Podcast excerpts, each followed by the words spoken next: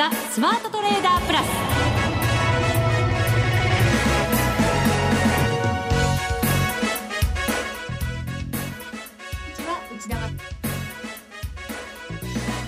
リスナーの皆さんこんにちは内田まさです。ここからの時間はザ・スマートトレーダープラスをお送りしていきます。この方にご登場いただきましょう。国際テクニカルアナリスト福永博之さんです。こんにちはよろしくお願いします。よろしくお願いいたします。はい関東でも梅雨明けしたそうですね。そうですね。本当にあの、ようやくという感じなんですが、まあ、ただね、やっぱり関東地方でもあんまり天気はなんかすっきりしない感じがありますね。そうですね。夏っていう感じではなく、ね、なんとなく雲も多めで、そうそうはっきりしない天気っていう感じがしますけど、ね、そんな感じですよね。相場と一緒ですか？相場ね相場どっちなんでしょう。まだ天気の方がいいような感じがしますけどどうですかね。あららららそういう感じですか、えー、残念ながらね、ちょっとね雲っていうよりもなんか全面か半分ぐらい雲があるような感じですよね。はい、あの昨日 FMC が終わって、はい、でもちろん昨日安倍さんからの経済対策の話が出て、はいこれから閣議決定ということになるわけですけれど、はい、明日日銀金融政策決定会合が終わって、そういうなんかいろいろなイベントがすべてこうどうつながりあって最後どんな相場が生まれてくるのかっていうところやっぱり注目なんですけどね。そうですね、えー、まあ、ただですねあのいろんな発表の仕方が、はい、あのサプライズで株式市場にインパクトを与えるっていうのはいいんですけど例えばあの安倍総理が福岡で講演するなんて皆さん知ってましたかね？私知らなかったんです。ね。ね。ですからどうせやるんだったらきちんとねあの例えばバーナンキさんがあのジャクソンホールであの講演した時にですね、はい、利下げするあ利上げするかもしれないって話をした時にはバーナーギさんがそこで話すっていうのはみんな知ってるわけですよね、だからそこに向けていろいろ皆さんこう対応を考えながら何か言ったらどうしようってことをやるわけですけどなんとなくですねそういう意味ではこう情報開示が全然ねせっかく昨日いい話を出したにしても結果的に今日はもうそれでサプライズが全部なんか帳消しになっちゃったような時と場所と選んでっていうことなんでしょうかですからねちょっともったいない気がしてしょうがないですねね本来だったらでも昨日のその安倍総理の発表と、はい、FMC も利上げして、うん、さらに日銀も緩和してとかになるとそうそう。3連発でうまくなんとなく、ね、マーケットの判断ができたような気もするんですけど、ね、その通りですよね。本当にあのマーケットをやっぱりこう支えたいというね、えー、そういうあの、まあ、考えからすれば今内田さんの話にあったようにこう徐々に徐々にねあの政策を打ち出していくっていうのはすごく効果があることなので、あのまあその FOMC のあの内容でもあの短期的なリスクは後退したっていうね、はい、発言があったりしてますから。景気判断はね、ね、情報修正ということでしたから、まあ、発言というか、あの声明文の中ですけどね、ですからそういうのを考えますとあのせっかくいい話ではあるんですけどやっぱもうちょっとねディスクローズをきちんとやってそれでうまくその周りの人をこう引っ張っていくようなそういうこうやっぱ仕組みというか流れを作っていかないとですね、あの本当僕はあのもったいないと思いますね。せっかくいろんなことをあのこれまで以上に、まあ、前の政権のことを悪口言うつもりはないですけど、はい、あの僕は自民党本当、まあ、自民党というか安倍総理が頑張ってると思うんですよね。あとブレーンの方たちも、うん、でもなんかそれが結果的にあの、えー、海外のメディアを通じてこう発表されたりだとか要するに本当にメインのプレイヤーでいる、まあ、割合で言えば外国人が6割とかですからね。メインではあるんですけどでもやっぱり自国の投資家が儲からないと、はい、まあ儲かるって変ですけどもやっぱりついていけるようなマーケットにならないと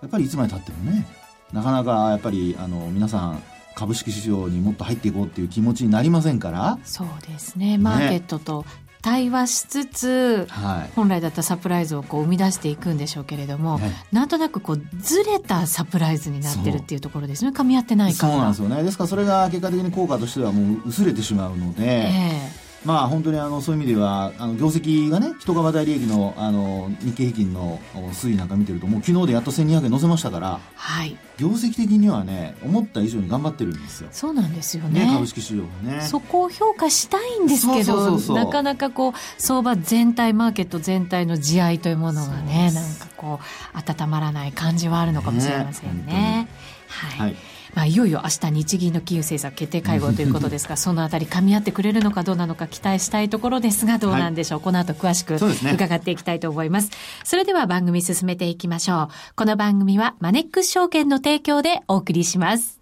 スマートトレーダー計画。よーいドンさて、まもなくも8月相場入りということになりますので、え今日はたっぷり相場のお話伺っていきたいと思います。前半ではまずは、株からいきましょうか。そうですね。ねまあ、続きということですね。はい。その方がいいですね。はい。あの、まあ、今、ね、冒頭のところでもお話ししておりましたけども、えー、いろいろ今週に入って動きが出てきてですね、はい。えー、まあ、経済対策、それからあと、日銀の緩和についても、いろいろ言われてはいますけどもね。期待感もね、高まってきたところでしたけれど。はい、ね。はい。まあ、ただ残念なことに、やはり、あの、繰り返しになりますけども、例えば日経平均株価の昨日の値動き見ても、まあ、一時400円以上値上がりする場面があってですね、上髭で終わって、はい、なおかつ今日はマイナスじゃないですか。そうなんですよね。ね昨日の安値も下回っちゃってますからね。そうなんですよね。ですから、せっかくね、本当にあの、アベノミクス、まあ、終わったとか終わらないとかっていろいろ、まあ、言う人たちもいますけども、はい。あの、まあ、現実問題として、あの、経済状態を良くしていこうっていうのが、うん、やっぱりあの、一番、こう、望まれるところになるので、はい、アルノリスクの成功、失敗は別に関係ないですからね。そうですよね。終わったとか終わらないじゃなくて、終わっていいのかっていう感じがしますけど。本当、あの、内田さんの言う通りですよね。うん、ですから、まあ、それを考えると、あの、まあ、今日の反落で、一応、まあ、75日線の上には残ってはいるんですけど、はい、あの、5日線下回ったりとかしてますので、もう本当にあの、明日の日銀の金融政策決定会合で、あの、どんな結果でですね、うん、その結果によってどんな反応をするのか、はい、まあ、株、為替ともにですね、これもう本当に8月相場を占う上で、すごく重要になってきますよね。そうですね。まあ、はい、昨日今日の動きもあるんですけど、まあ、こういう大事なイベントの前って、なんとなく神経質な動きになるので、はい、それをこう、ね、どう分析するかってなかなか難しいことなんですけど。本当そうですね。えー、あのー、まあ、株式市場は今、あの、先ほどもちらっとあの、日経平均株価の EPS の一株当たり利益の話をしましたけども、はい、ちょうどあの、決算発表が、やっぱりこうね、えー、明日がおそらく、あの、前半のピークになると思うんですけども、うんはい、まあ、そこである程度、あの、主要企業の決算もこう出てきてですね、えー、どの程度の内容になっているのか、うん、まあ今のところは先ほどもお話しましたように、ちょっと一株当利益が、えー、決算始まる前はですね、えー、っと、1190円前後だったんですけども、はい、あの、1200円にこう乗せてきているっていうところからするとですね、うん、えー、意外と、あの、予想をしていたよりは、いいんじゃないのっていう見方の方がですね、うんえー、ちょっとこれから増えてくるんではないかなという感じはしますよね。はい。で、実際、あの、そういった、あデータが、あの、まあ、人側出利益が上がってきてますので、上昇してきてますから、はい、これは続くかどうかなんですよね。で、明日は一応決算発表予定されているところで、日経平均採用銘柄なんかで言いますと、例えばあの JFE ホールディングスとかですね、うん、それからあと日立なんかもありますね、あと NEC もあります。はい。で、あとパナソニック、ソニー、えー、さらにはあの、おと三菱重工とかね、うん、えー、非常に大きなところもありますし、あと自動車でいうとマツダ、それからあと銀行株でいうとみずほフィナンシャルグループありますね。うん、で、あと JR 東日本鉄道ですね。えー、っていうのもあります。あと海運3社も明日出てきます。うん、それからあと、空運でいうと日本航空 JAL がありますし、はい、それからあと NTT ドコモ通信のところもありますね。で、さらにはあの関西電力、東京ガス。なんていうのも出てますので。なんか忙しい場中になりそうですね。引け後もそうですけど。ね、そうですね。引け後もね、出てきますからね。えー、まあですので、あの、まあ今、日経平均株価がね、あの、上昇か下落なのかでどっちか方向感つかめないっていう方も結構多いとは思いますので、はい、まあそういう意味では自分の個別株がですね、えー、明日決算発表に引っかかってるのかどうか。あスケジュールをちゃんと、まあ、今日の引けでも、あの、東証のホームページでご覧いただけますので、はい、えー、検索でもして見ていただいてた方がいいのかなと思いますけどね。適時開示情報、ね、そうですね。そういうのもね、わかりますからね。はい。ただ、まあ、業績がいい、悪いに関わらず、はい、その日銀の動きで左右されちゃうっていうところがまたね、辛いところでもあるわけですけど、そうですね、いい方に動いてくれればいいんですけど。ねですから、あの、これまでの、あの、傾向からしますと、やはり、あの、事前に、まあ、あこう、なんですかね、株価を持ち上げているっていうのは4月のパターンでしたよね。はい。4月の末。これはあの貸し出し金利にもうマイナス金利を適用するとか そんな話でですね、大きくあの持ち上げられたりだとか。なんかあの時もちょっと異常な期待感ありましたよね。ね突然降って湧いたような。で、900円以上、あの時確か下落したんじゃなかったでしたかね。はい、そうでした。ね、で、まあ、あのーえっと、5月、6月っていうところで見ますと、結果的にまあ6月はそのブリグジットとかがありましたんでね、はい、えー、大きく下落して終わっているんですけども、まあ今回7月、ここで、えー、今の株価水準を見ますと、えー、16,500円前後。はい。というところなので、えー、ここを下回って終わるとなるとですね、うん、トレンド的にはまたもう一回ちょっと下を見るような、あ形も考えられそうっていうとこなんですよね。うん、で、その場合にやっぱり75日線を下回るっていうことと、あとそれから7月26日の安値ですね。はい。これあの16,323円10銭っていうのがあるんですけど、まあこれをまあ下回るかどうかっていうのと、あとそれから下回ってすぐ反発できればまだ問題ないとは思うんですが、うん、あの、下回ったまま、そのまま例えば推移するようなことになりますと、えー、値動きとしてはやはりちょっと重たくなってしまうと。うであの、もう来週から8月じゃないですか、先ほどね、はい、冒頭にもありましたように。そうすると、もう8月1日から ISM が出てきたりですね、週末には雇用統計が控えてるってことになるんですよね。はい、ですから、あの、そのあたりが、あまあ、今のところアメリカの経済指標はですね、えー、5月はちょっと悪化しましたけども、6月に入って改,、えーまあ、改善傾向ということなので、えー、それが続くようであれば、あの、これも冒頭お話しましたけども、あの、FOMC の声明文の中で、短期的なリスクが後退したっていうところから、はい、今度あの、ちょっと8月のスケジュールにまた戻りますけども、さっきお話したジャクソンホール。はい。ね。8月後半ですよね。そうですね。はい、えー、イエレンさんが出て話をされると。はい。去年はね、あの、出られませんでしたけど。そうです、そうです。うん、ね。ですから、あの、流れからするとですよ、あの、9月利上げの可能性も、そういった8月のジャクソンホールの、えー、イエレン FRB 議長の講演次第ではですね、出てくると。予告的なね、話があるかもしれませんね。えー、ですから、これがさっきお話したその日本とアメリカの、えー、要はスケジュールの開示度の違いなんですよね。ですから本当に、あの、そういったところで、あの、もう一般の人たちも一応身構えることができていれば、まあ、サプライズでも、あの、いい方のサプライズっていうのを、みんなが享受できるわけじゃないですか。はい。ね。でもそこで、あの、えー、突発的なことだけ起こるとなると、あの、機敏に動ける人たちだけが、まあ、あの、えー、美味しいところを、まあ、あ食べてですね。で、端っこになったところで、あと知った人たちがついてくるみたいな。これがね、一番ちょっとマーケット的には最悪な状況になるので、はい。えー、そのあたりをですね、まあ、アメリカの方では、まあ、イエレンさんうまくコントロールしていると。ですからそこで、えー、万が一ですけども、えー、少し利上げっていう話になったとき、うん、これはね、あの、為替市場ではどちらかというとやっぱり円安に触れるとは思うんですが、ええ、ニューヨークダウがどっちに動くかなんですよね。それによって日経平均もまたね、ねプラされますもんね。そうなんですよね。ただ、あの、ここまでの動きを見てますと、どちらかというと、あのー、まあ、あ為替の方に、日経平均株価が触れている感が、あの、感じがというか、あの、連動性が高くなっているので、ええ、まあ、そういう意味ではやっぱり為替が円安に触れてくれた方が、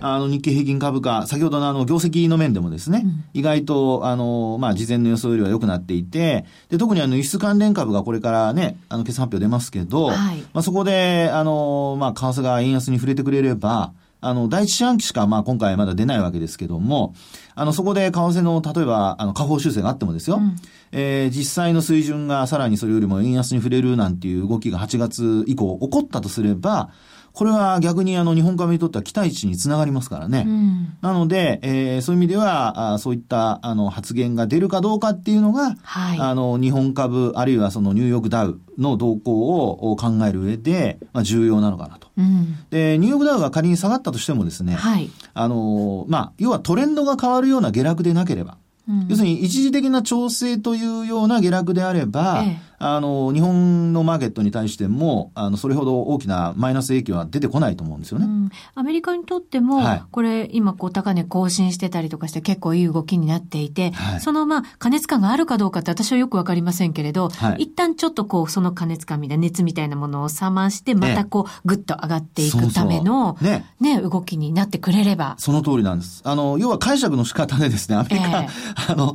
都合のいいように結構解釈しますからね、要するに利上げできるぐらいアメリカの景気はいいんだというような、はい、まあ、そういう解釈のもとにですね、あの、アメリカの業績、まあ企業業績ですけども、あの、経済指標の、あの、結果と、それから企業業績がそれなりにこう、回復基調になってくれれば。はい。あの、このところの経済指標、決して悪くないですし、すあと、企業決算も悪くないんじゃないですか？ね。それにあの、反応がいいですよね。ねアップルなんかね。そうなんですよ。業績あんまり良くなかったんですけど。ええ受け止め方が。ね。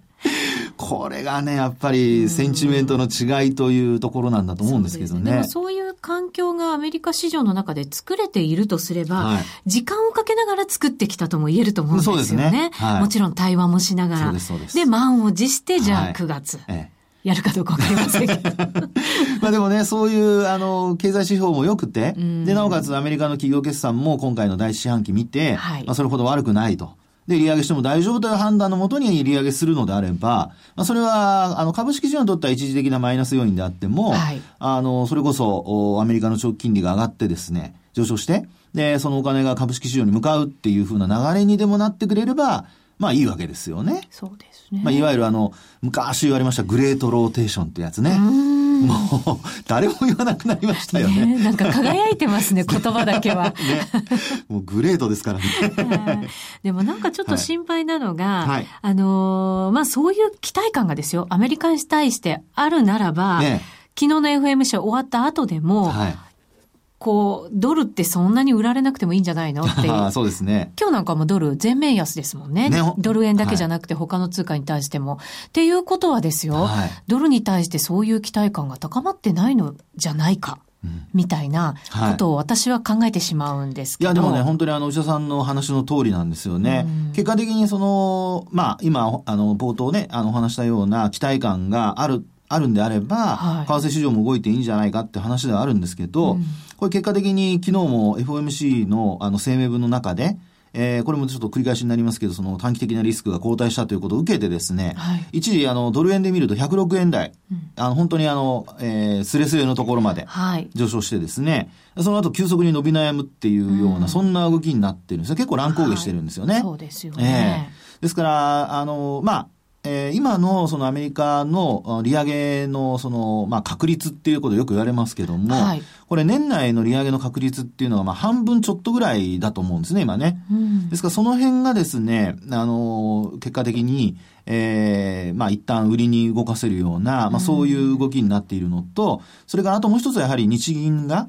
やっぱり現状維持ということになるのか、あるいはそのよく言われる手詰まり感ですね。なんかやっても効果があまり出ないのではないかと。あるいはその持続性に問題があるんではないかとか。うんそういうことがですね、結局、その円買いにつながっているっていう可能性も、まあ、否定できないのかなとは思いますけどね。今回 FOMC、まあ、動きませんでした。はい。はい。で、日銀がもし追加緩和を明日やったとします。はい。そしたら一体どうなるのか？はい。株、為替。あの、一時的にはやっぱり昨日のね、えー、例えば50年債の話ありましたよね。はい。これ、ウォール・ストリート・ジャーナルが伝えたんですけど、50年債を、まあ、財務省が発行するのを考えてるとか。ね、ほぼ永久債じゃないかっていう感じがまあ、もう本当にヘリコプターマネーのね、えー、財源作ろうっていう感じですけど、まあ、それを、あの、否定して、で、ただそれだけでも、あの、ドル円は一気に1円以上動きましたから、うん、で、なおかつ株式市場もさっきお話したように400円以上動いたわけですよね。はい、ですから、そういう意味では緩和の内容次第ではもちろん、あの、円安株高に触れるということにはなると思うんですよね。うん、内容次第内容次第だ。ただ、それが、あの、結果的にこう持続する、要は、あの、円安株高が持続するものになるのかどうか。うん、で、あと、ちょっと気になるのは、あの、為替が、要は今の水準で安定してくれていると、はいあの、輸出関連企業の決算だけ、こう、意外と注目されてますけど、内需の企業って採算が改善したとかですね。はい。そういう話も実は今のこの円高で、ちらほら聞かれるんですよね。聞かれます。はい。特にあの輸入とかしてそれを販売してる企業とかは随分改善してきて、株価もいい反応してるんですよね。そうなんですよね。ですから、まあ僕は思うにですね、日銀はやっぱ為替がとにかく安定すること。うん、要はその103円台よりも下に行かずに、まあ要するに100円前後まで落ちてしまうと、極端に今度輸出関連企業が、あの、業績が悪化してしまうので、うん、まあ、そこはなんとか維持したいと。ただ、そうは言っても円安に触れすぎると、今度は、あの、内需関連の、あの、まあ、あ業績がですね、はい、あまり良くない。またアメリカもね、大統領選挙前ですしね。ありますしね。ですから、そのあたりがやはり、こう、ちょっとジレンマになっていてですね、えー、えー、なかなかこう、極端に触れるっていうことをやりにくいんじゃないかと。でもそうすると逆になんかこう中途半端なものを出したとしても、はいね、そこがいい売り場になる可能性って出てきますよね。そうなんですよね。ですから、あの、本当はって言ったら変ですけど、アメリカが利上げするのと同時に、日本も何か、あの、同時期にやるというふうにやった方が、もちろん効果と持続性は、あの、あるんじゃないかなっていうふうには思われるんですよね。アメリカが、まあ、もしかしたら9月に利上げするかもしれないよっていう期待感だけでは、支えられない。うん。ね、あの、本当にイエレンさんがそこで本当に、あの、ジャクソンホールで話でもしてくれれば別ですけども。まだ1ヶ月もあります そこまで。そこでですね、えー、ちょっとテクニカル的なポイント、ドル円で話をするとですね、はい、これ月足で、これも一回お話したかもしれませんが、一目金語表なんか見ると、えーあの、75円っていうのが2011年にありましたよね。うん、ありました。で、あと2015年には、あ昨年ですけど125円台ありましたよね。はい。その値幅の半値押しの水準がちょうど100円の、うん、えー、70銭前後なんですよね。うん。ですから、まあ、ブリグジットで一旦100円割れる場合もありましたけども、終値ベースでは維持していると。ですから、月足ベースで見たときに、えー、まあ100円、まあ103円ですかね。えー、一目均衡表なんかで言うと、地高スパンがちょうどその103円台っていうところで、はい、あの、ローソク足にサポートされてますので、そこでなんとか止まれるかどうか。止まれなかったら、止まれずに落ち込むようであれば、ちょっと円高方向に触れてしまう可能性があるので、はい、まあ今月、来月、それからあと9月ですね。9月。そこまでで、えー、何かしら、あの、円安方向に持っていかないと、105円以上維持できないと、ちょっと厳しくなるかもしれないですね。うもうでも、経済対策も、はい。発表しちゃいましたよ。金額ね。いや、まだ、まだ中身はほら、これから来週ですから。そうですよね。はい、で、今、今日の話で言うとね、はい、日銀もあまり大したことできないんじゃないか。いや、大したことできない まあ、あの、で、ジャクソンホールの8月後半のね、はい、イエレンさんの発言に頼るしかない。その後のアメリカの利上げに頼るしかないになると心もとないですね。まあ確かにね。ですからその間ですね、あの、間を埋めてくれるのがアメリカの経済指標であり、それからあとは、あの、まあ日本国内の決算発表と。いうことになっていくのではないかなと思います。そうですか。はい。わかりました。なんか不満そうですね。確かにね、もっといい話したいですけどね。まあでもそれが現実ってことですからね。はい、ねはい、はい、ありがとうございます。この後まだまだ為替のお話も伺っていきます。すね、一旦 CM です。初心者から上級者まで、FX ならマネックス証券の FX プラス。現在、FX のサービスを提供している会社は世の中にたくさんあります。そんな中、マネックス証券の FX 口座数が増加しています。マネックス証券の FX プラスには選ばれる理由があります。最低取引単位は1000通貨単位だから、少額でもお取引が可能です。リスクが心配な初心者の方でも始めやすい。また、米ドル円やユーロ円などの主要通貨から、高金利通貨の5ドル円や南アフリカランドまで豊富な13種類の通貨ペアを取り扱っています。さらに直感的で使いやすい取引ツールをご用意。スマホでもパソコンでも時間や場所を問わず手軽にお取引できます。もちろん、為替取引に役立つ投資情報も積極的に提供中。今なら新規講座開設キャンペーンを実施中。講座開設のお申し込みはパソコンやスマートフォンからマネックス証券で検索。まずは FX プラスの使い勝手を堪能してみてください。今すぐお申し込みを。当社の口座開設、維持費は無料です。口座開設に際しては審査があります。FX は予託した証拠金額より多額の取引を行うことができるレバレッジ取引であり、取引対象である通貨の価格や金利の変動により、予託した証拠金額を上回る損失が生じる恐れがあります。お取引の前には必ず、契約締結前交付書面の内容を十分お読みになり、リスク、手数料などをご確認ください。マネックス証券株式会社、金融商品取引業者、関東財務局長、金賞第165号。ザ・スマートトレーダープラス。今週のハイライト。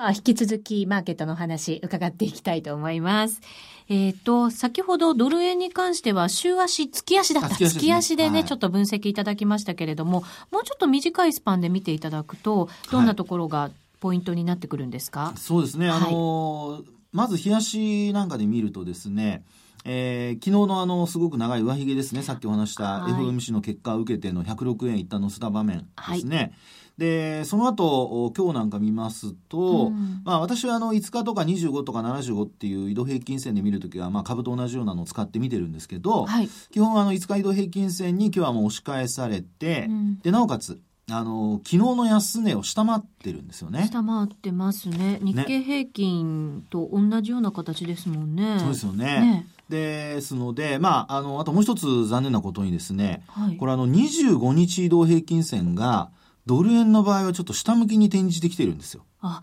日経平均まだ上向きなんですけどね。そうなんですね。ですから、まあ、ドル円が日経平均株価に影響を与えるとなると、ええ、この動きはですね、ちょっと見過ごせないんですよね。先行指標になる可能性が。そういうことになりますよね。残念なお知らせですね。いやいや、残念な。まあ、ショートしてる人はやったって感じじゃないですか。そうですね、為替はね。為替の場合はね。株のなんか先行指標だと思っちゃうとね。うん確かに。なので、あの、まあ、今晩、あの、どこまで、その、海外市場でですね、これからまあ、ヨーロッパもうスタートしてますけども、はいえー、だいたい4時半ぐらいから流れが変わるっていうことが最近多いんですよ。ありますね。あとまたニューヨークに入って流れが変わるってこともありますしね。はい、そうそうね。なので、今のこの、ちょっと円安から円高に触れたというこの流れがですね、うん、えー、続くのかどうか、その4時半以降ですね、もうこの番組終わってからになりますけども、はい、そこから続くのかどうかっていうことがまず一つ。で、はい、続いた場合に、あの、今お話したように25日線下向きに転じてますから、ま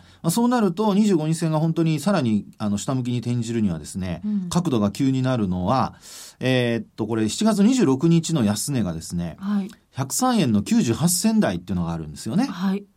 ですから、これまで下回るようなことになると、え今お話している25日線下回ることになってしまうので、うん、まあ、そうなるとですね、えー、これ、あのー、ブリグジットの日のですね、6月24日、の安値が、まあ、私が見てるところだと97円台なんですけど、はい、そこから、えー、高値7月21日までの値幅のちょうど38.2%押し、うん、これが103円の64銭台。そして半値押しが102円台ですね。102円40銭。うん、で、先ほども話しましたように、月足ですから、明日が月足終わる日なんですよね。そうですね。えー、ですので、ニューヨークで、えー、この102円45銭を下回るっていうようなことになってくると、うん、がぜその8月に向けて、ちょっと円高傾向になってくる可能性がありますから、8月1日の朝のですね、まあ今みたいに円高に触れた場合ですけども、はい、8月1日の朝の早朝の為替がどっちに触れるのかっていうのはすごく重要になってくるかと思いますね。もともと8月、まあ、夏相場って円高になりやすいっていう、ね、ねことを皆さんおっしゃいますよね。そうですね。そういう中で8月を迎えなきゃいけないわけですね、うん、私たちは。そうなんですよね。ですから、まあ、押し返してですね、103円台から4円台に戻して、えー、というか、まあ、今100円台ですけども、まあ、5円から6円台に戻せれば、あの、問題ないとは思うんですが、はい、そのあたりやっぱりポジションを持ってる人、作ろうと思ってる人はですね、注意を、まあ、短期的にですけどもね、うん、注意をしていただきたいなというふうには思いますね。あの明日日銀の金融政策決定会合が終わって、そうするとやっぱりテクニカル的にいろんなものが重要になってきそうな感じがしますよね。はい、そうですね。あの、足で固定しますからね。えー、月足というのがね、はい、長期の足が固定しますので、えー、そこから先を読む、紐解く一つの材料にしてほしいと思います。はい。今日ここまでのお相手は福永博之と内田まさでお送りしましたそれでは皆さんまた来週この番組はマネックス証券の提供でお送りしました